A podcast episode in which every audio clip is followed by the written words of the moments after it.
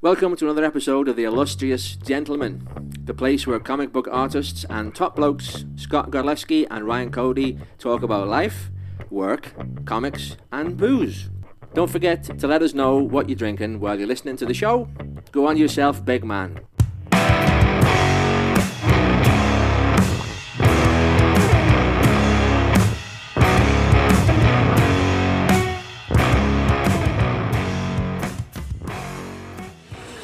Understand.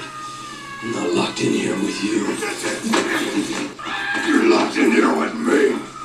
So my local store, the cheap liquor store, whatever, they had the holiday 12. Sure. You know, you get the holiday 12 packs. Like brewers put out, like, you know. So this is the Leinenkugel's Explorer pack, and it has a Kolsch, it has a lager, it has a porter, a vanilla porter, and it has this. Cranberry ginger shandy. So basically, I've been drinking the lagers and the Kolsch's and the porters, and they're really good. I'm shocked. I guess I always thought of Leinenkugel's as like the summer shandy beer, and I never had it before. But the Kolsch is really good. The lagers are really good. They're all very drinkable. Surprising. They're all about 5%. The porter's like 6%. But I had this, so I'm out of this kind of stuff. But you were having audio problems today. So while I waited, I decided to crack a cranberry ginger shandy brewed with honey and natural flavors. And man, it is fucking tasty too. I mean, if you can find a Leinenkugel's Explorer 12 pack for $7, which is what I got mine for, I highly recommend it because it's pretty tasty stuff. Interesting. That's what somebody says when they weren't listening. So we are The Illustrious Gentleman. This is episode 160. You can follow us on Twitter and Instagram at TIG_show. All the past episodes are available at anchor.fm/tigshow or any of the big podcatcher sites like Spotify, Stitcher, Apple Podcasts, and Google Play Podcasts. If you enjoy the show, leave us a review, tell your friends, support the show at patreon.com/tigshow or go to tigshow.com and click on the links at the top to find out where to buy some merch. Patreon backers also get cool stuff like advance notice on show topics, the ability to recommend show topics and show drinks, and the ability to watch video casts of the show early, and much, much more. Much more. How you doing, Scott? Good. Good. Yeah. Day six? I don't know. Today's officially one, I guess. This would have been day one of kids back to school. Yeah, well, kids aren't going back to school till August. Yeah, or ever. I just got a message from my friend in DC. He has a 6-year-old and a 4-year-old, and they just canceled his 6-year-old school for the rest of the school year. Awesome. And my response was, I feel, because all my friends from high school have young children, like young school age children. I'm like, I feel so bad right for now. It's guys. Through the 10th officially, but. They're not officially, going back this year. No. Right now, we're all. I'm in the process of shaving their heads into mohawks, and we're cutting apart tire treads to make shoulder pads.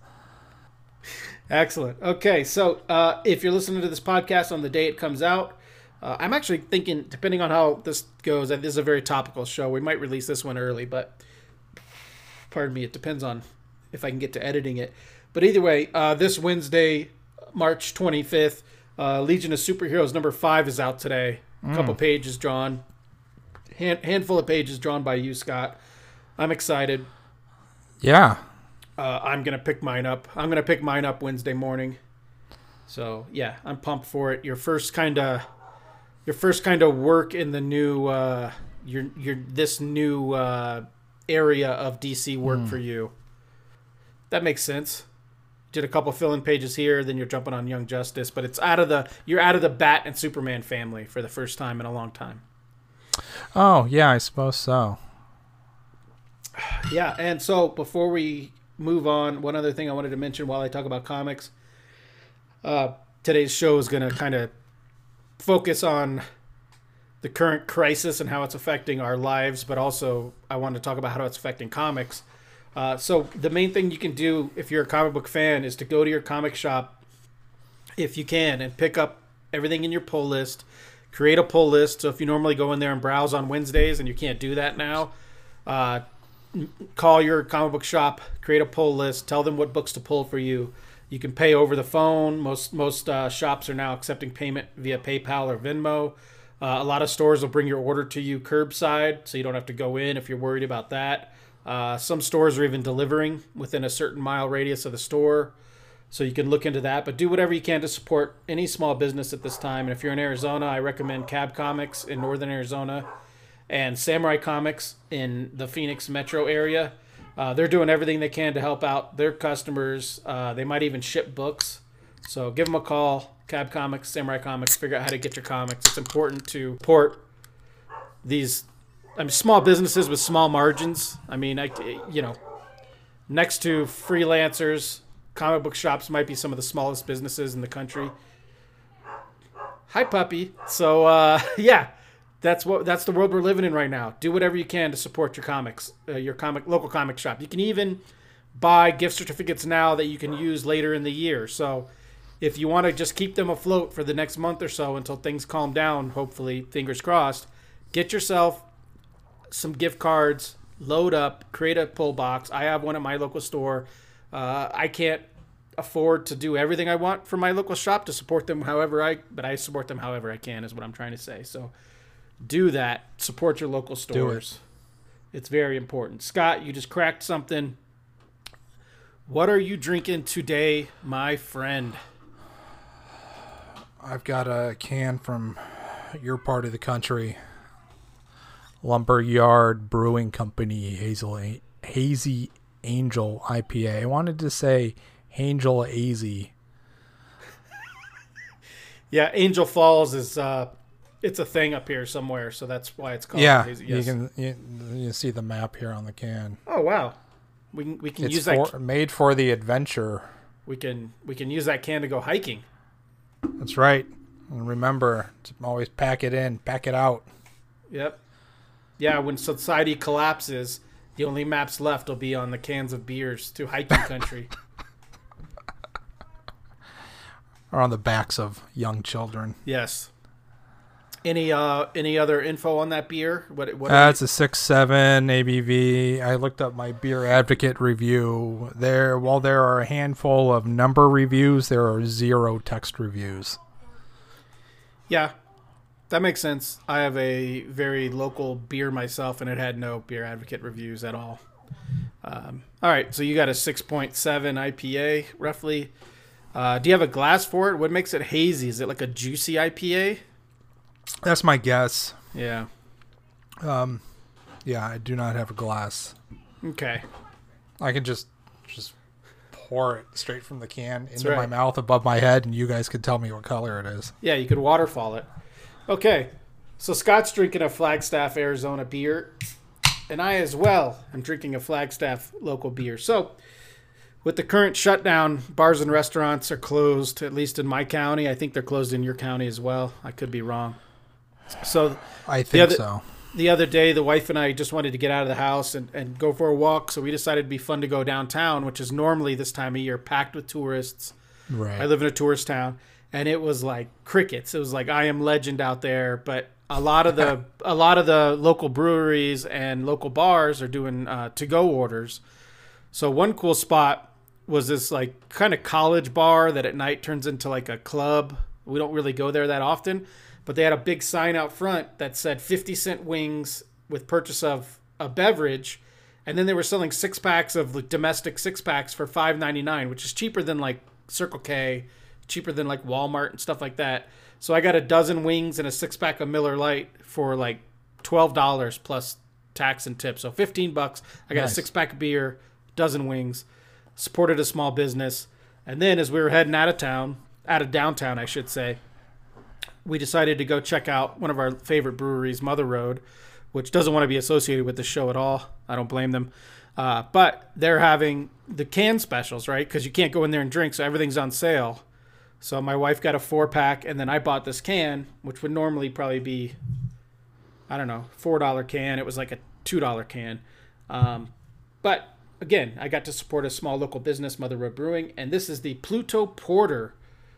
So Mother Road Brewing Company's Pluto Porter celebrates the 90th anniversary of Pluto's discovery on February 18th, 1930 at Lowell Observatory in Flagstaff, Arizona. So this was brewed in association with Lowell Observatory in conjunction with the iHeart Pluto Festival. Oh, I love that festival. Hashtag dwarf planets are planets too. So here's a little thing from the iHeart Pluto Festival website. To create Pluto Porter, the experts at Mother Road dreamt up a way to represent a dark, cold, and mysterious planet like Pluto in the form of a beer. The result was a flavorful reimagining of their basic porter recipe that combines deep, rich notes of coffee, dark chocolate, and toffee into one roasty, full-bodied taste. Of course, Pluto Porter is meant to be enjoyed at frosty temperatures like its namesake. I will say the only written review on Untappd said it's better as it warms up. So I don't know who to believe, the iHeartPluto.org website or Stranger Danger on Untappd. But either way, I'm going to pour my Mother Road beer into my Mother Road Imperial pint glass. You can throw coffee, stouts, and porters into the same bucket as brown ales. Garbage is gross. I think I prefer sweeter stouts. The more I think about it, like a vanilla stout or a white chocolate stout or something like that. And then one of the guys mentioned it's kind of like a Guinness. So if that's what it's going to be, I'll probably be disappointed. But whatever, supporting local businesses, that's what I'm into right now, as long as I can afford to do so, which it doesn't seem like is going to be for much longer. Okay, TikTok segment real quick. We haven't done this in a while, but I did write down something for last week's show, and I didn't have my notes open last week because last week's show was a disaster, even though creator of Ally McBeal, David Kelly, said it was his favorite episode ever, but I told him he's biased because I talked about him like 10 times in the episode. Anyways, Dave Baker, comic book creator, formerly of Arizona, currently of California, co-hosts a new podcast called Deep Cuts, where they do research and deep dives into geek, nerd, and media kind of topics. I listened to the first episode. It's really well done and interesting, very well produced, very well researched. So check that out. But at one point, this is how I know our podcast is different than other podcasts, because at one point, Dave's co-host said the phrase, "fill that hole," and no one made a joke. What? Like he just said, "We got to fill that hole here." And then they just continued on, and I was so confused as to where... Not my podcast. So anyways, also Dave Baker sounds exactly like Ron Howard. So if you have a Ron Howard fetish and you want to listen to someone talk for an hour and a half... I came across Dave on some YouTube channel recently. I apologize. I don't remember the name of it. Maybe it was also Deep Cuts. I don't know. He was talking about Watchmen. So today's topic is essentially life in the time of coronavirus. It's interesting because I think how people perceive it and how we're all accepting this and absorbing this and internalizing this really depends on, it's all on circumstance, right? And like, I'm trying to think what else is so dependent on circumstances, because my experience for the last week and probably for the next month are going to be completely different than your experiences. Even though we essentially work in the same industry and all this stuff, our own lives are so radically different.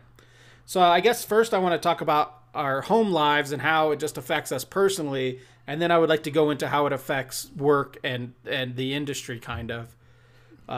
Okay. So I guess my first question for you, and then I'll answer it as well, is how do you talk to your kids about this, and how are you managing your kids with this? Like, how are they dealing with this so far? Because again, just for new listeners who maybe haven't listened to a lot of our previous episodes, all of my children are old. I have 2 adult children, one of them whom I met his adult girlfriend the other day. Very odd, very weird thing to go through, is just being introduced to an adult woman who's dating your adult child.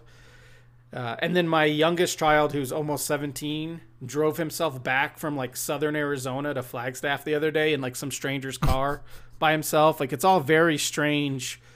This has nothing to do with coronavirus, but just very strange emotions of, doesn't it? I'm terrified that one of my children is driving on an interstate and I'm not there to monitor everything they do. Yeah. giving them the independence that they need and they deserve and they should have to grow into functioning adults is crippling me with even more anxiety in the time of coronavirus. But so I have older kids. My youngest will be 17 in 2 months. You have much younger children. So our experiences are going to be radically different right now. How are your kids dealing with it? And then I'll go into my situation. Well, like I mentioned previously, today would have been their first day back from spring break. I don't know. This feels... I guess this is where I get into bad dad talk. Because I had a swearing shouting match with my 12-year-old this morning. After he got up after 10 o'clock on a day when we were trying to get things back to normal. And then fought with me to do normal school things. Like... you don't even have to take a shower. You don't have to change out of your pajamas. But you just go on this app on your phone and you do an hour's worth of math. And so I was told that I was getting the same attitude he would be giving his teacher right now in class at this time. Yeah, except you're allowed to lock him in a closet and his teacher's not. So at this point... I'm not worried about the virus killing anybody. Right. So did your school then send you guidelines? They want the kids to keep up on this, or are you trying to do it to keep your kids up on it? Is it like a set of guidelines they sent out, or is it something you're implementing? So there's nothing in place yet. So I mean, I don't know if it's a federal or is an Arizona law, but once you provide resources for students, officially provide resources, whether that be online classes or just something, whatever, something officially from the school district, they have to serve the entire student population. And there's segments of that population that can't do just online stuff. Right. Right. So they need to have those resources in place before they can serve everybody. So we're sort of in this nebulous, wacko homeschooling. Yeah, but it's self-imposed homeschooling. You just don't want them to think this is a longer spring break. You want them to. That's learn. Right. Right. Yeah, spring break is not going to be 7 months long. You're not going to be sleeping till 2 in the afternoon and then spending 14 hours. Playing Fortnite. That's not going to happen. Yeah. I mean, it would be easier for me to just let that happen. Yes. But I have to put in the work now. So I don't have to put in the work after he's 18, still living at home because he doesn't have, a college or a high school diploma. Then you can't read beyond a 5th grade level. When my kids were younger, probably about the same age as your kids, and summer break would come along and my office was in the living room and the only TV in the house was in the living room. And it was like, how are we going to spend our days? I used to set up blocks of like learning time in the summers, right? And then my kids would just break down into tears like, this is summer, this is bullshit. I'd have like sight words because at that point my youngest was like just learning how to read. So I had a whole wall of just taped up sight words. And then I would ask my older kids to like write a story using 5 sight words. And just my wife was like, you're nuts. And my kids would just break down into tears every day. Like I'd buy them the math workbooks, from like the dollar store and shit. And they would just fucking scream and fight. And I imagine it's the same for people now with young kids. Oh, it's pointless. They're all little jokers. You can't reason with them. Right. There's nothing. They can't see the value, and you can't say to a 9-year-old, "Well, when you're 35, you'll thank me." Well. Current climate, they might never make it that far. Let's be honest. It's true. We're gonna eat them before. It's then. The same. Like I mean, my son, it's the same thing. He's supposed to be he had spring break last week, so he should be going back to school today. Nothing. He came home. He stayed the night last night at someone's house, which again is like problematic. I mean, how do you take, so you have children that you can actually kind of, if you really bear down and get like dad at them, they might listen a little bit. But I have a 17-year-old who's taller than me, so it's like I can't. I mean, let's not like, you know, I could take him. Oh, sure. I'm not worried about that. I got like 50 pounds on him, maybe 80 pounds. I could put him through a wall or through a door, but I don't want it to come to that. But like, he's at the age where he wants to go out and hang out with friends. And so it's like, sure. So like last night he went to someone's house and I said, you know, they don't have little kids that live there, like babies. He said, no. I said, they don't have any grandparents that live there. He said, no. No one there's sick. No.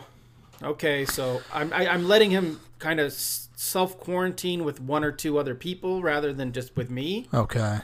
But a really good parent and someone who's really a great person would be like, sorry, you have to stay inside. We can only go to the grocery store. We can only go pick up food at the drive-thru, and then we got to come back home. But I just can't. The amount of fight I would have to go through for that, and the amount of it's more than I have in me. So the best I can do is kind of like, just don't hang out with people's grandparents. Wash your hands. Don't hang out with babies.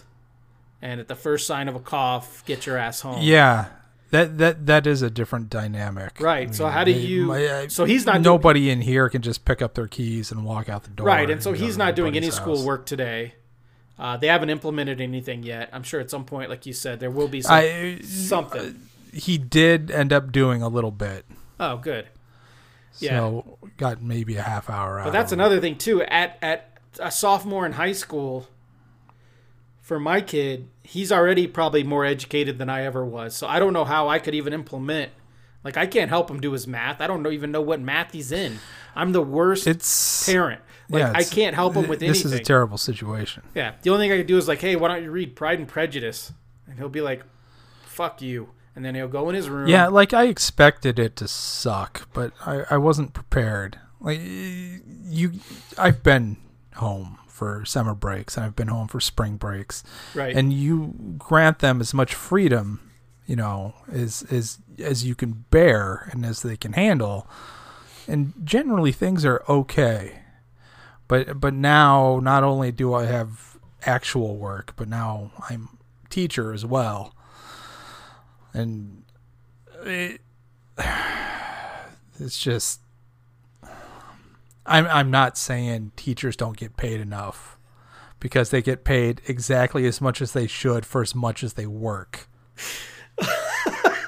That didn't go the way most people thought it was going to go. Okay, so like I said, I'm letting my kid, like, he spent much of his spring break last week in Mexico.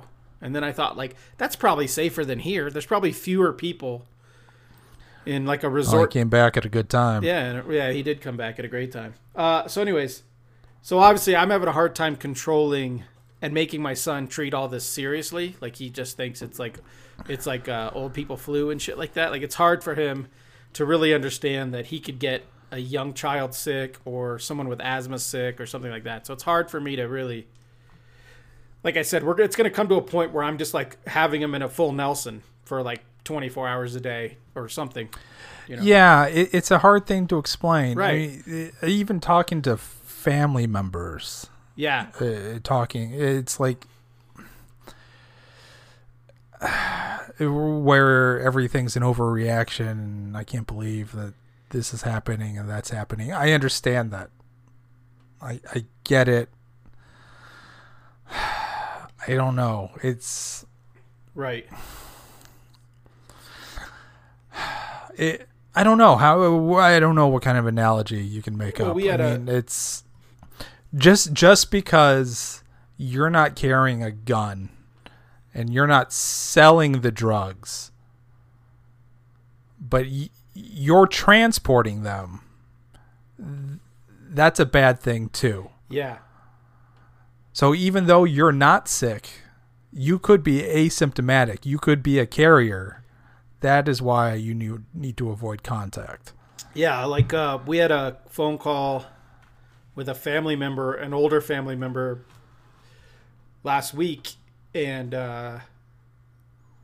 we asked them, my wife asked them, like, oh, how are you guys doing with all this that's going on? And they texted back, what do you mean? And they're like, with everything, like. And this was after bars in Arizona and Maricopa County and Phoenix were ordered to close, and after, like, no, we don't leave the house anyway. After shit was coming off the shelves, and they're just like, "Oh, that, like, oh, it we're fine. It doesn't, whatever." But yeah, they're probably people who don't go out a lot anyways, you know, and they're whatever, like, they don't socialize the way I like to socialize. But yeah, a lot of people. A lot of people who like to think everything is a lie, and then a lot of people who like to just be, like, contrarian. Like the dude who has the truck that shoots out the black smoke on purpose. Oh, like the F-150 that has the smokestacks of, like, a semi.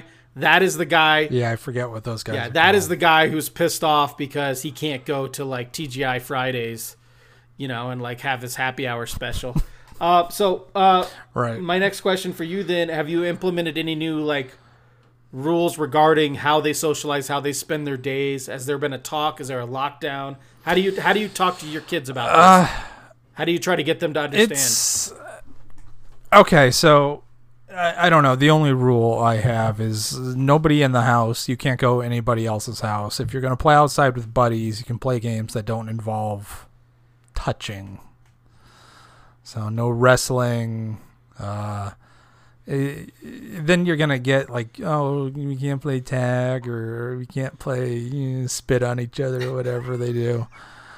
It's like, well, tag's fine, I guess. Whatever. I mean, fuck. You can't stop this. The alternative is keeping them inside all day. And they're already doing my head in. Yeah, I mean, the easy thing, I listened to a podcast the other day talking about this, and one of the hosts had like a 3-year-old, and she was going nuts because they're trapped in a house together nonstop. I mean, that would be nuts, but at least a 3-year-old you can honestly keep in isolation and it's fine. A 3-year-old's not going to be like, I want to go play with my friends. Why can't I go to so-and-so's house? So I think it actually gets tougher when they get more independent, because then you have to, like, actually You have to be the bad guy who says, no, you can't do this. You can't do this. But I also don't want you on your phone all day, or I don't want you watch TV all day. But you definitely can't go hang out with your friends all day. So it actually gets tougher as they get older because they're more independent. And you got to be more of the bad guy of telling them, like, no. Like, I don't know if it was on the recording of last week's show or if you and I were just shooting the shit, but one of your kids wanted to go to someone's house, and you're like, we probably shouldn't be doing that right now. And then they're like, why? And you're, We had, the neighbor kid comes over.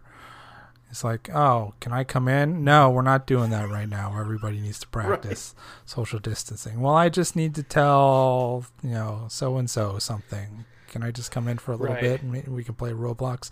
So, no, you're answering the same question like 12 times before you get angry. And then everybody starts yelling. It's like, and his mom's a nurse, and somebody at her hospital tested positive. And before that, he was saying, oh, yeah, my dad has it, so we can't go over to his house. Yo, your dad has it.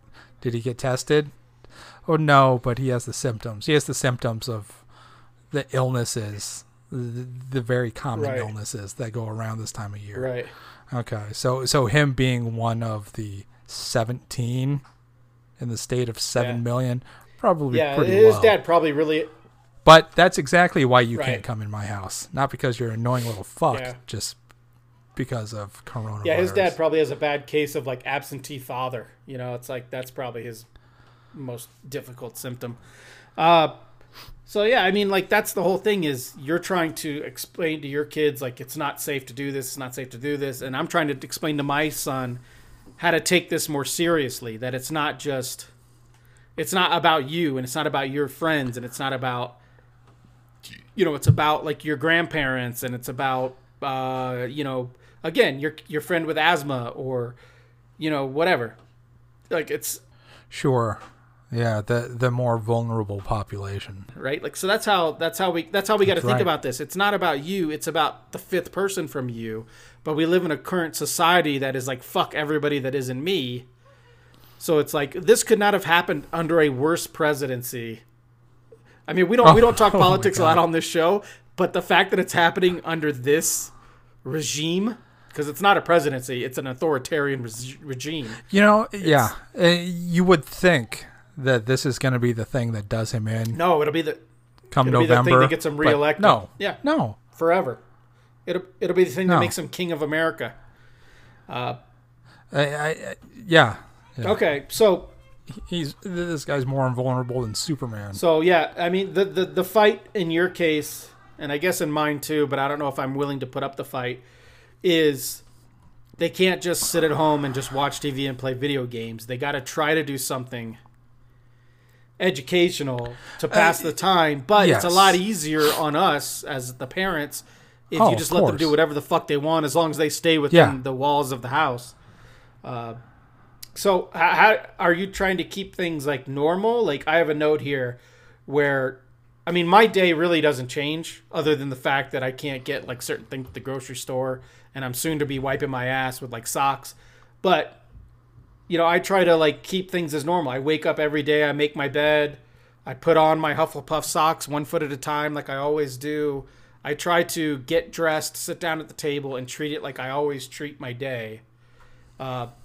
But again, I only have to worry about myself. Like, I have a son who feeds himself, dresses himself, does whatever the fuck he wants, basically. Like, how are you able to keep things as normal as possible? You mentioned you tried to get your son up at a normal school time this morning, and you weren't able to do it. So is that the hill you're gonna? Is that the hill you're gonna die? Yeah, initially woke him up at 9. He didn't get out until after. I mean, is that 10. The hill you're gonna die on, or how do you think you're gonna handle this? I mean, what choice do I have? I have to explain to them all the time that the want has got nothing to do with this. That's a good way to put it. Yeah. Yeah. It's like Clint Eastwood at the end of Unforgiven, or Gene Hackman says he doesn't deserve to die like this. Like, deserve's got nothing to do with it. Well, except in that case, he probably did deserve to die like that. He was kind of a piece of shit. Yeah, Little Bill was a dick. Okay, well, why don't we take our break, and then for our audio or our video viewers, I'm going to run and take a real break, if you know what I mean. Hit the head. So let's take a break for like 30 seconds, and we'll come back, and then we'll talk about how this affects our work. Unless you have more family stuff you want to talk about. No, I just get angry. All right. We'll be right back after these very special messages.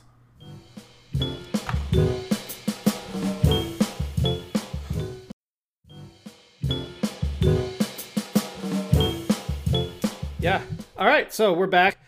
And so my notes on comics are kind of down to one, because I already kind of explained at the beginning of the show how important I think it is to buy your comics. Even if you can't go pick them up, pay for them in advance. Do whatever you can to... do it now while you have a job. That's right. Do whatever you can to support these businesses, because like I read a tweet the other day that some restaurateur, insider, whatever these people are that project things, said that like he anticipates up to maybe like 80 or 90% of restaurants that are closing down right now will not reopen, like, ever. Like, unless it's a chain. That. I mean, how can you afford to just stay open? And that's gonna be the same with comic book shops. I mean, it's gonna be the same with every industry. But as I mentioned earlier in the program, I mean, I'm a small business with one employee. My local comic shop probably has 3 employees, or like, they're not much of a bigger business than I am as far as the impact of people.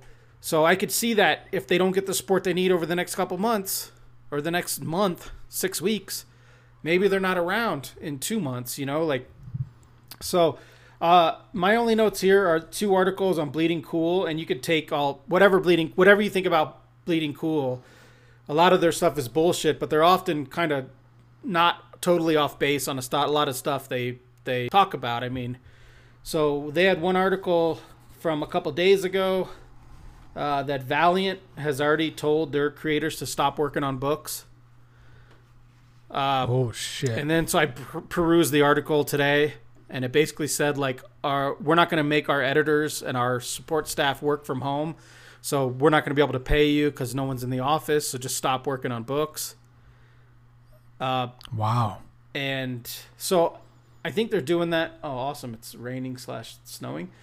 So I think part of the thing is the weird thing about it is if publishers put out less books over the next 2 to 3 months, that'll mean less books that the comic shop has to buy. So maybe it's helping the comic shop. Mm-hmm. Okay. But in return, it's not helping all their employees and their freelancers and shit like that. So I've been waiting for this mess. I've been waiting for this thing to happen that I just read today, also on Bleeding Cool.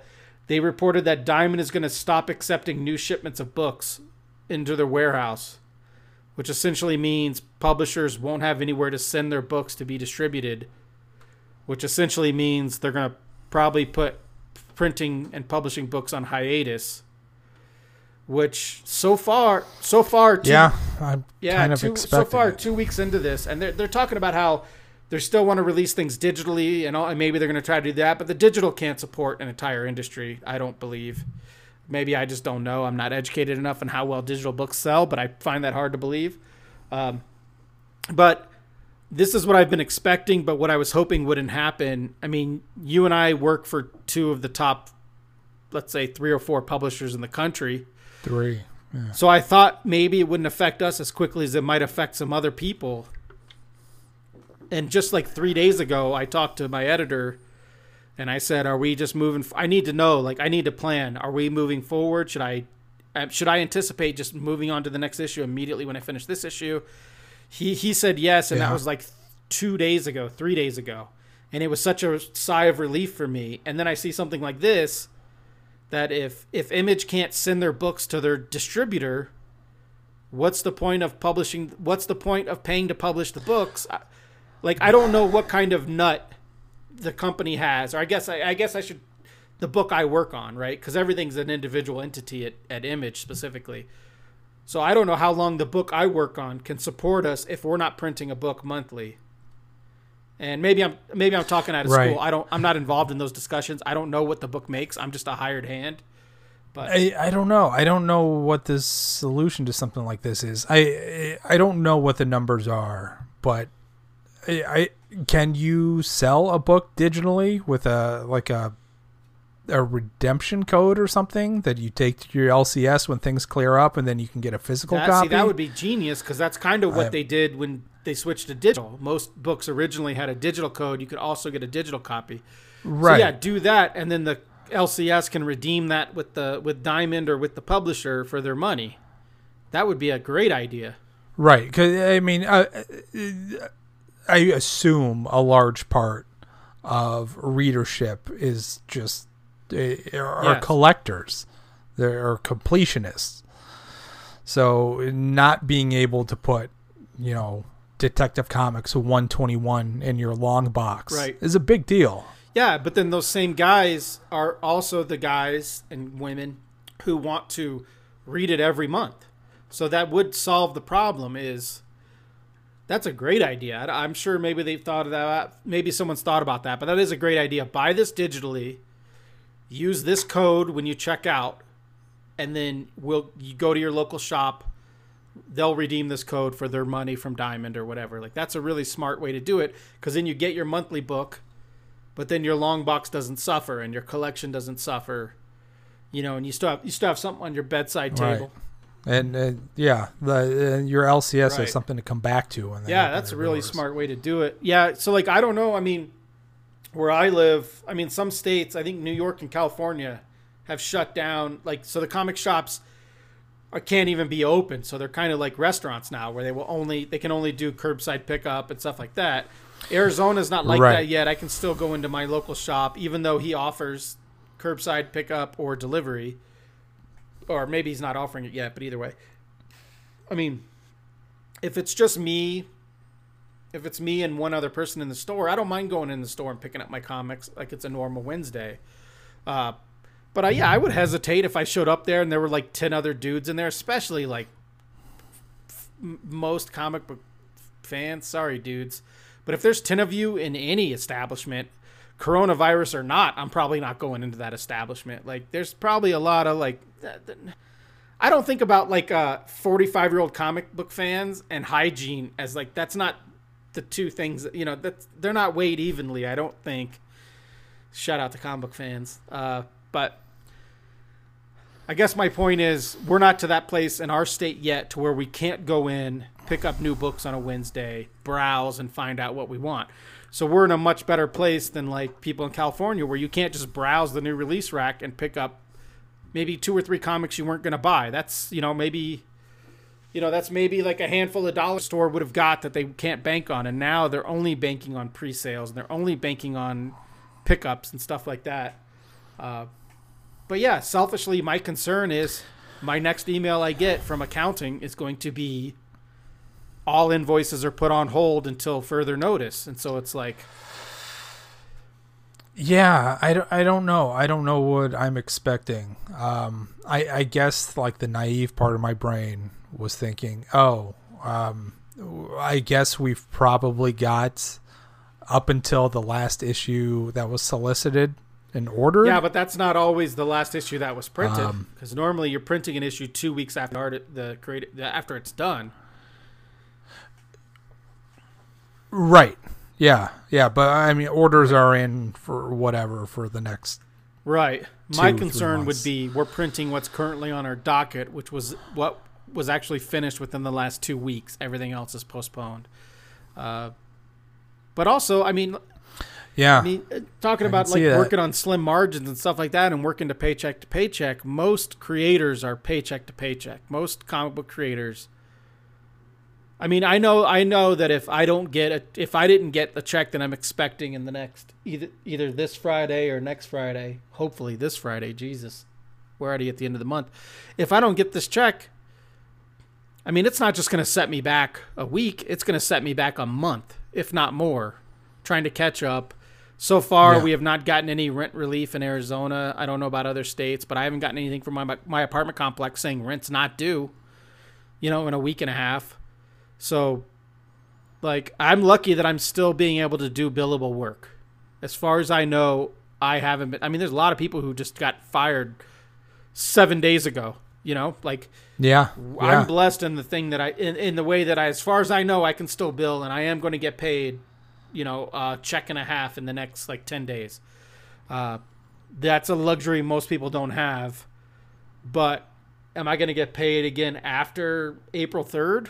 Who knows when I'll get paid again after April 3rd, you know? It's terrifying, and it's... Yeah. It is. This is scary shit. Yeah, because nothing's guaranteed, and things are moving so quickly that what you think is guaranteed might not be guaranteed, you know? Like, I mean, I have a lot of friends who are teachers, and they're told that even if school shuts down, they'll get paid till the end of the year. But how long until that changes to where, like, no, we can't do that? Like...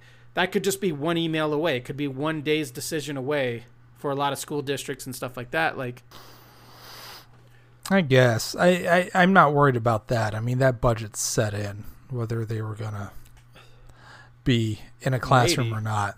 That money's already there. I don't know. This is it's fucking frightening. Yeah, I mean, I heard Jim Cramer say that the only retailers that are going to survive are going to be Amazon, Walmart, and Costco. So that's going to be it.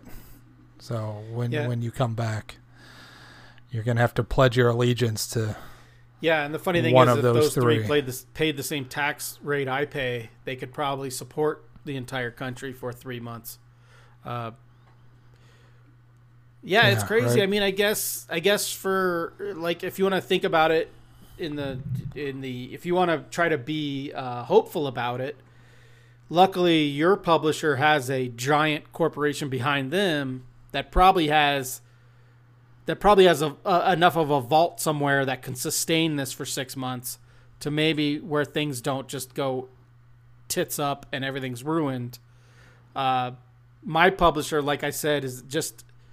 I mean, if Image publishes 30 books a month, they're 30 small businesses. So I work for a small business that at any moment could be told by their distributor, right, there's no money for you now. Like, but I'm still worried about like you and stuff like that, because Marvel, DC, they're not the money makers for their parent companies. So at some point, when does some like nerd with a fucking notepad and a pencil protector decide that we don't need these divisions anymore? Yeah. We have these, like, you know. So it's like, and I have no skills. I mean, I'm working a minimum wage job. If this doesn't work out, I'm working a minimum wage job.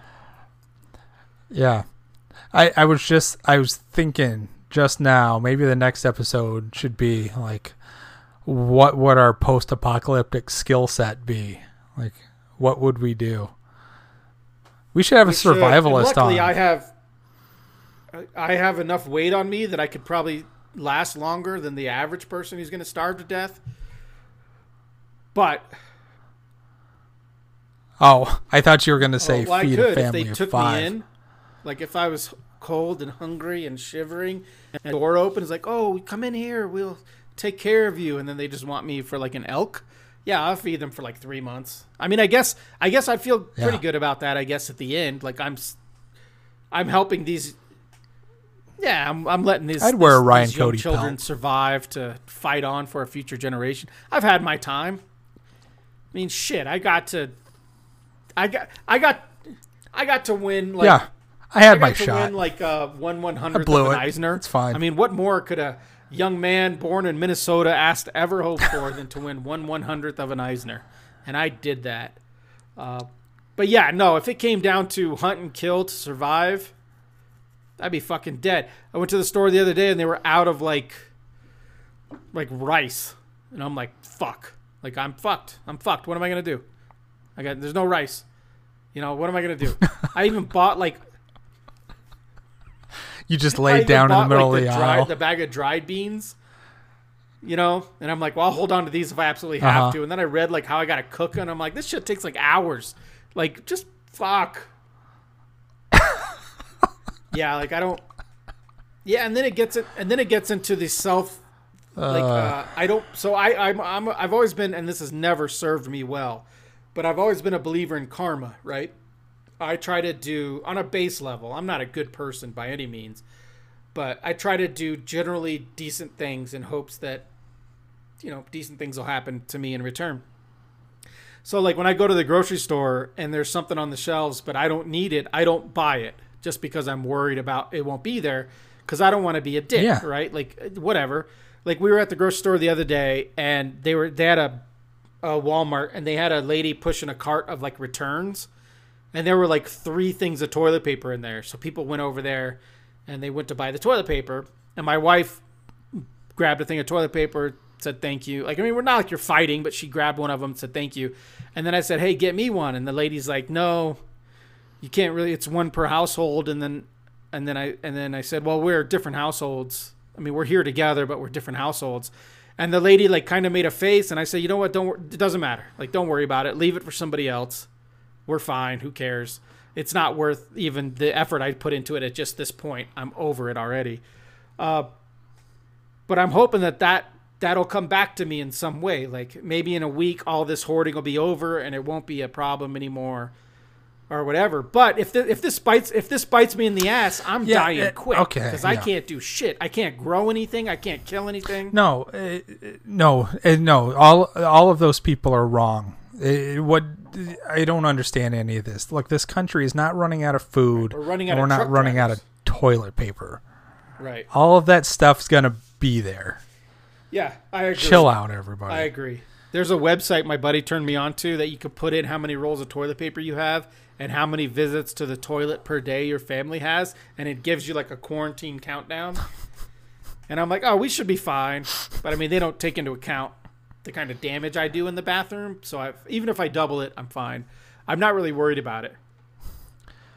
Yeah. Yeah, they didn't take into account that. But I'm not even worried about it, because you know what? Right next to my toilet, I think a lot of us have a device right next to our toilet. It's called a shower.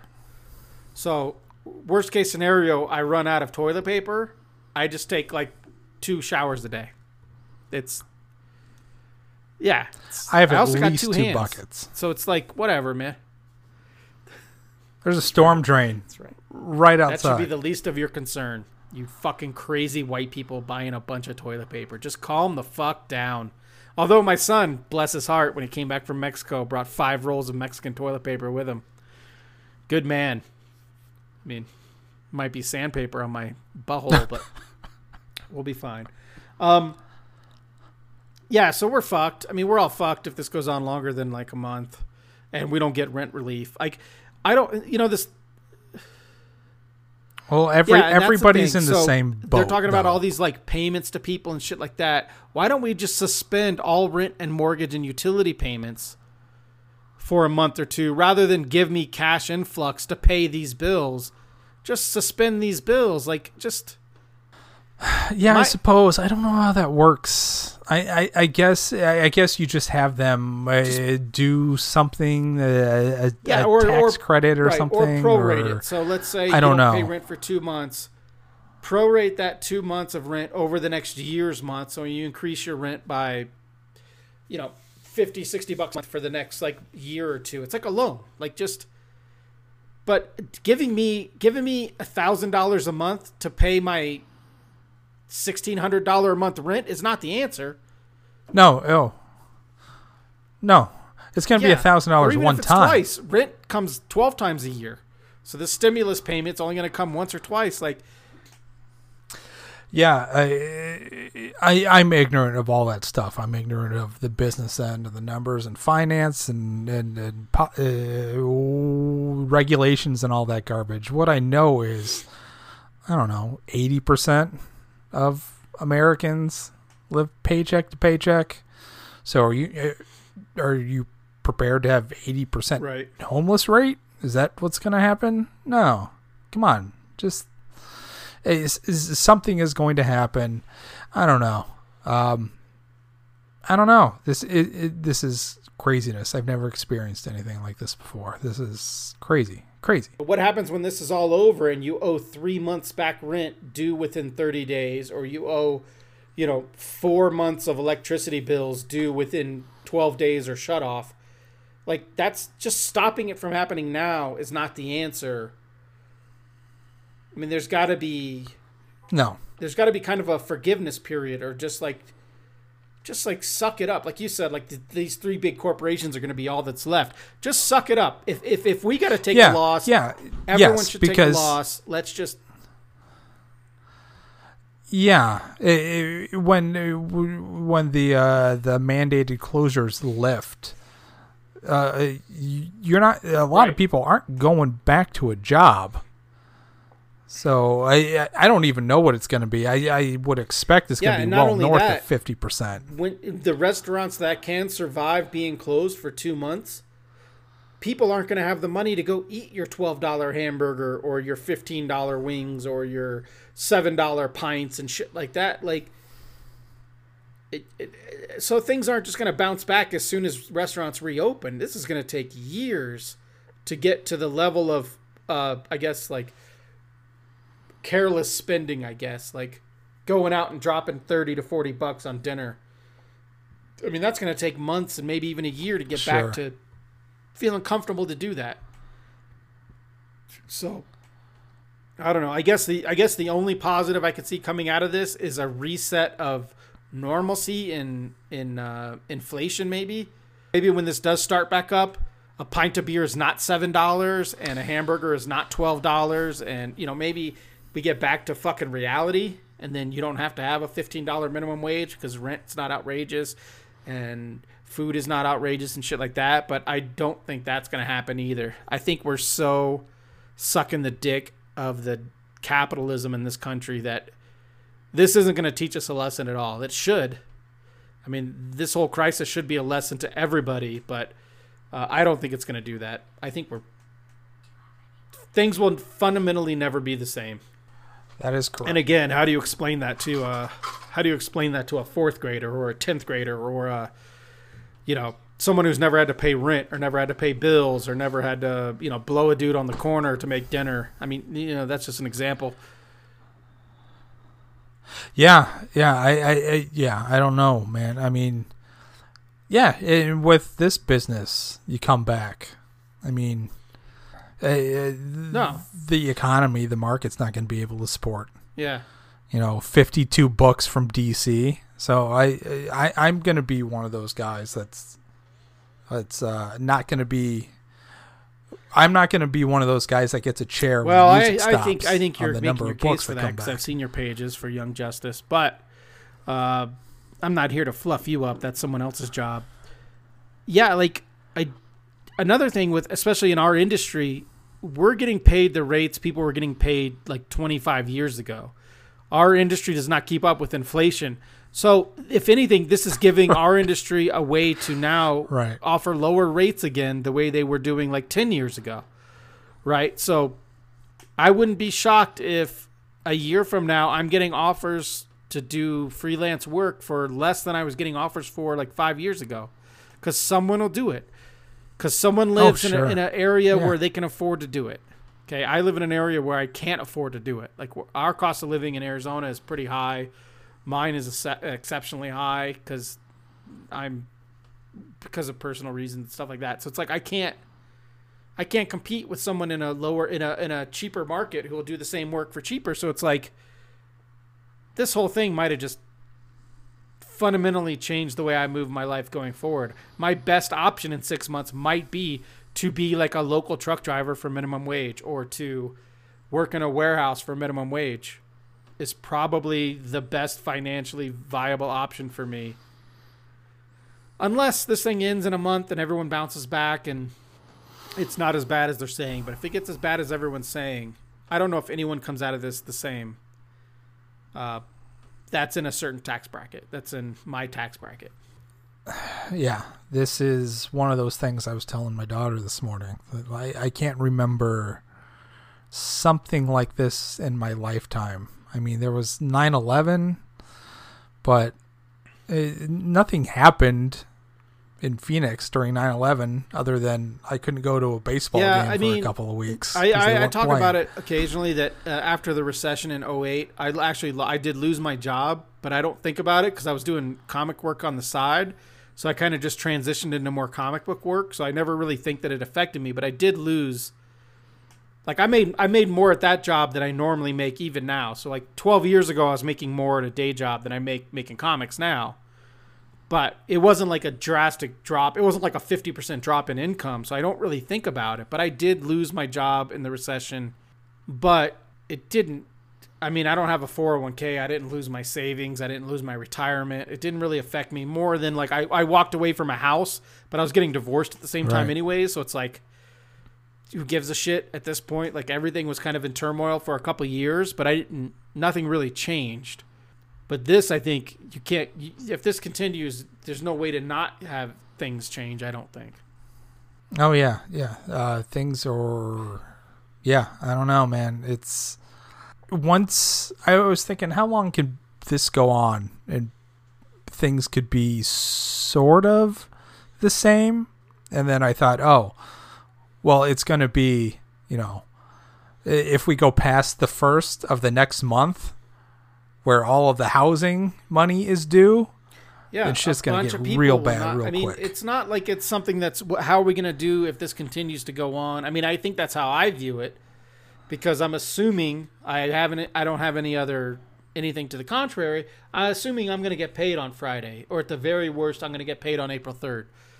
So I'm pretty confident that I can pay my bills for the next 30 days. But fuck, if we talk again in 4 episodes, episode 164, I can't make that same guarantee. You know, I won't be. I mean, I feel like I'm panicking now, but the only reason I'm not panicking is because I got a deadline. So in my head, I'm doing a lot of work. I'm keeping busy. I'm going to get paid for that work. But I guess I don't know if I'm going to get paid for that work, right? The money's not in my hand. I'm assuming I'm going to get paid for that work. So yeah, it's crazy. Like, I mean, do you sacrifice? This is the way our country's going right now with the GOP making decisions. Do you sacrifice the health of the infirm and the elderly and the young for a stronger economy, or do you shut down an economy to save lives?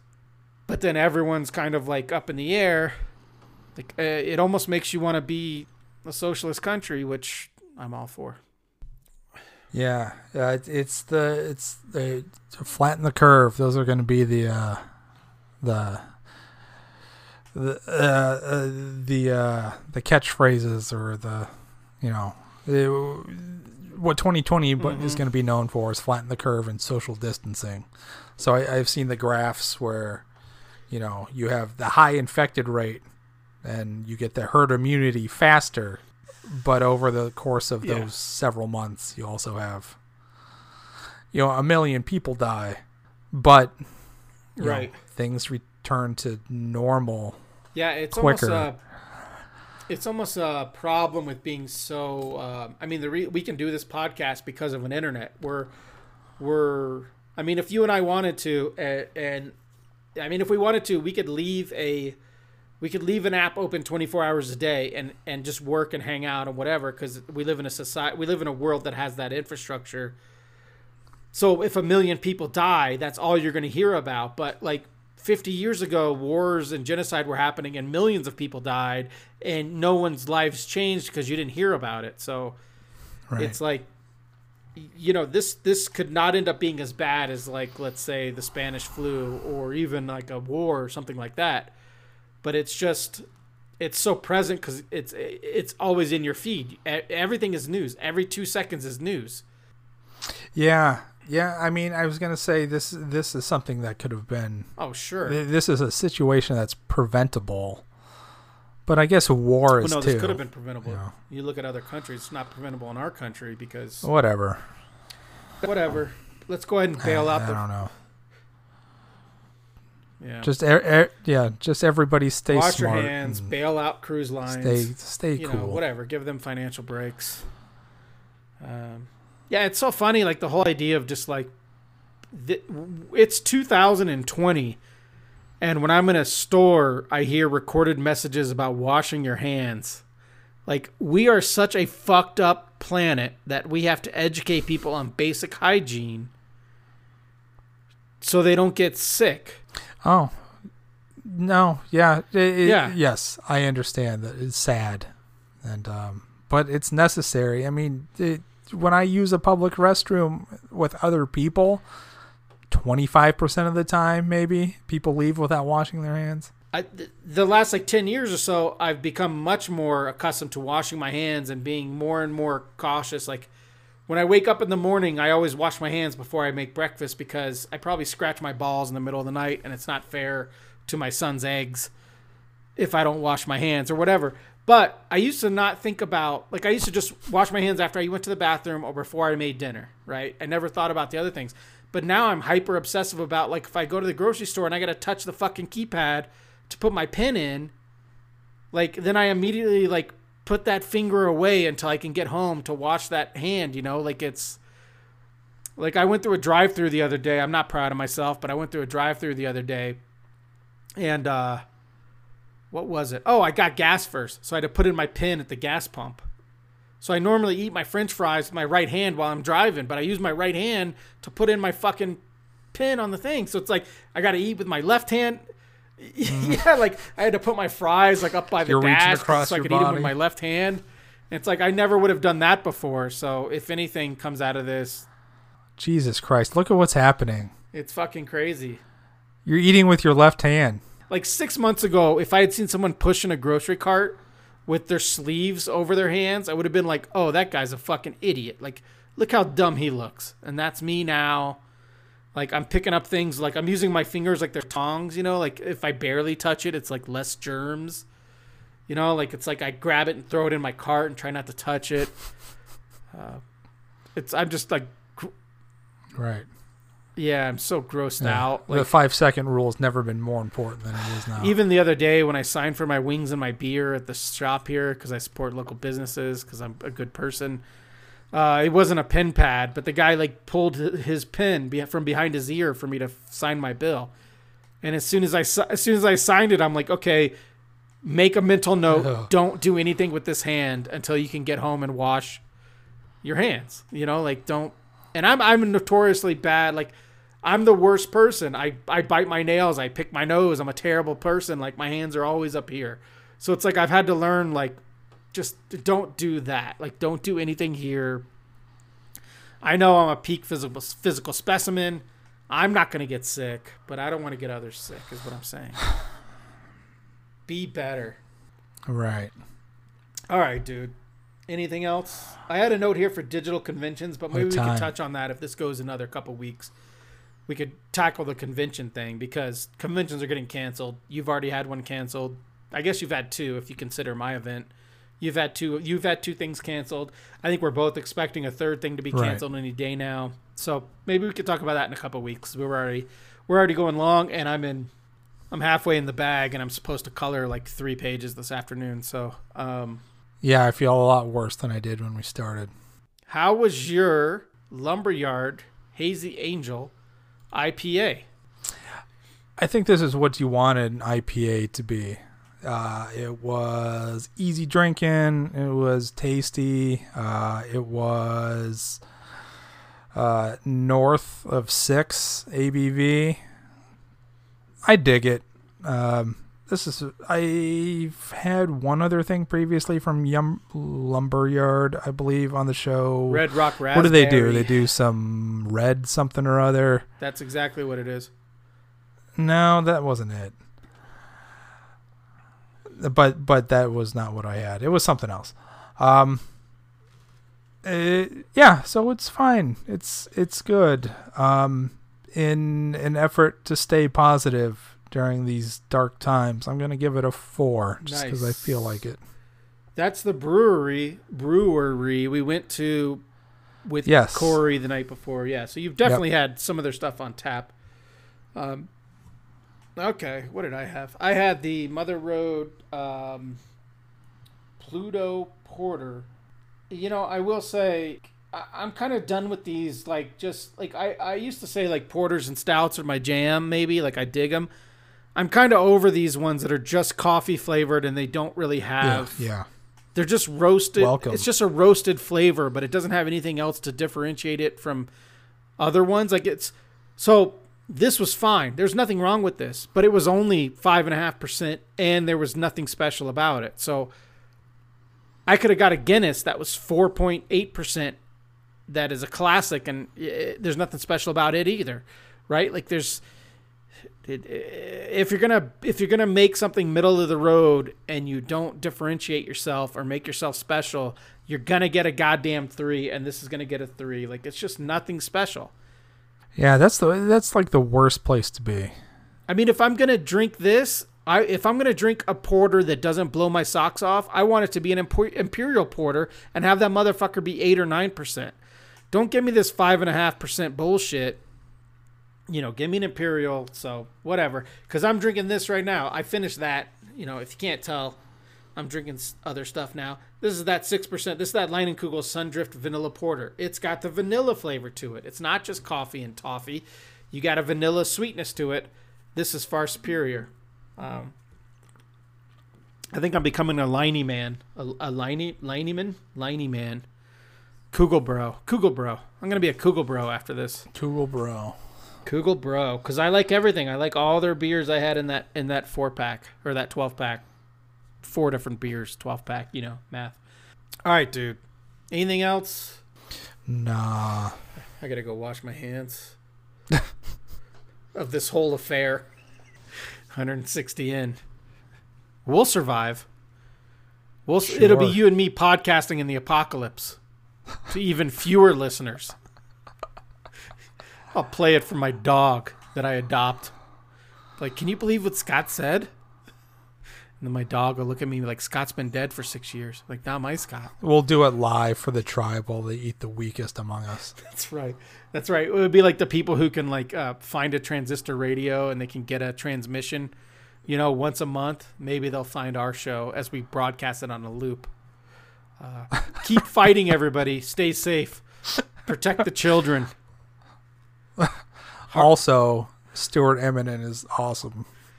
Stuart Immonen is the best of us. He's practicing social. I'm sure he's practicing social distancing somewhere in there in Canada. Drawing a great book, by the way. If you haven't been reading Joe Hill and Stuart's Plunge book from Hill House Comics, imprint of DC Comics, it's great. Stuart's inking himself.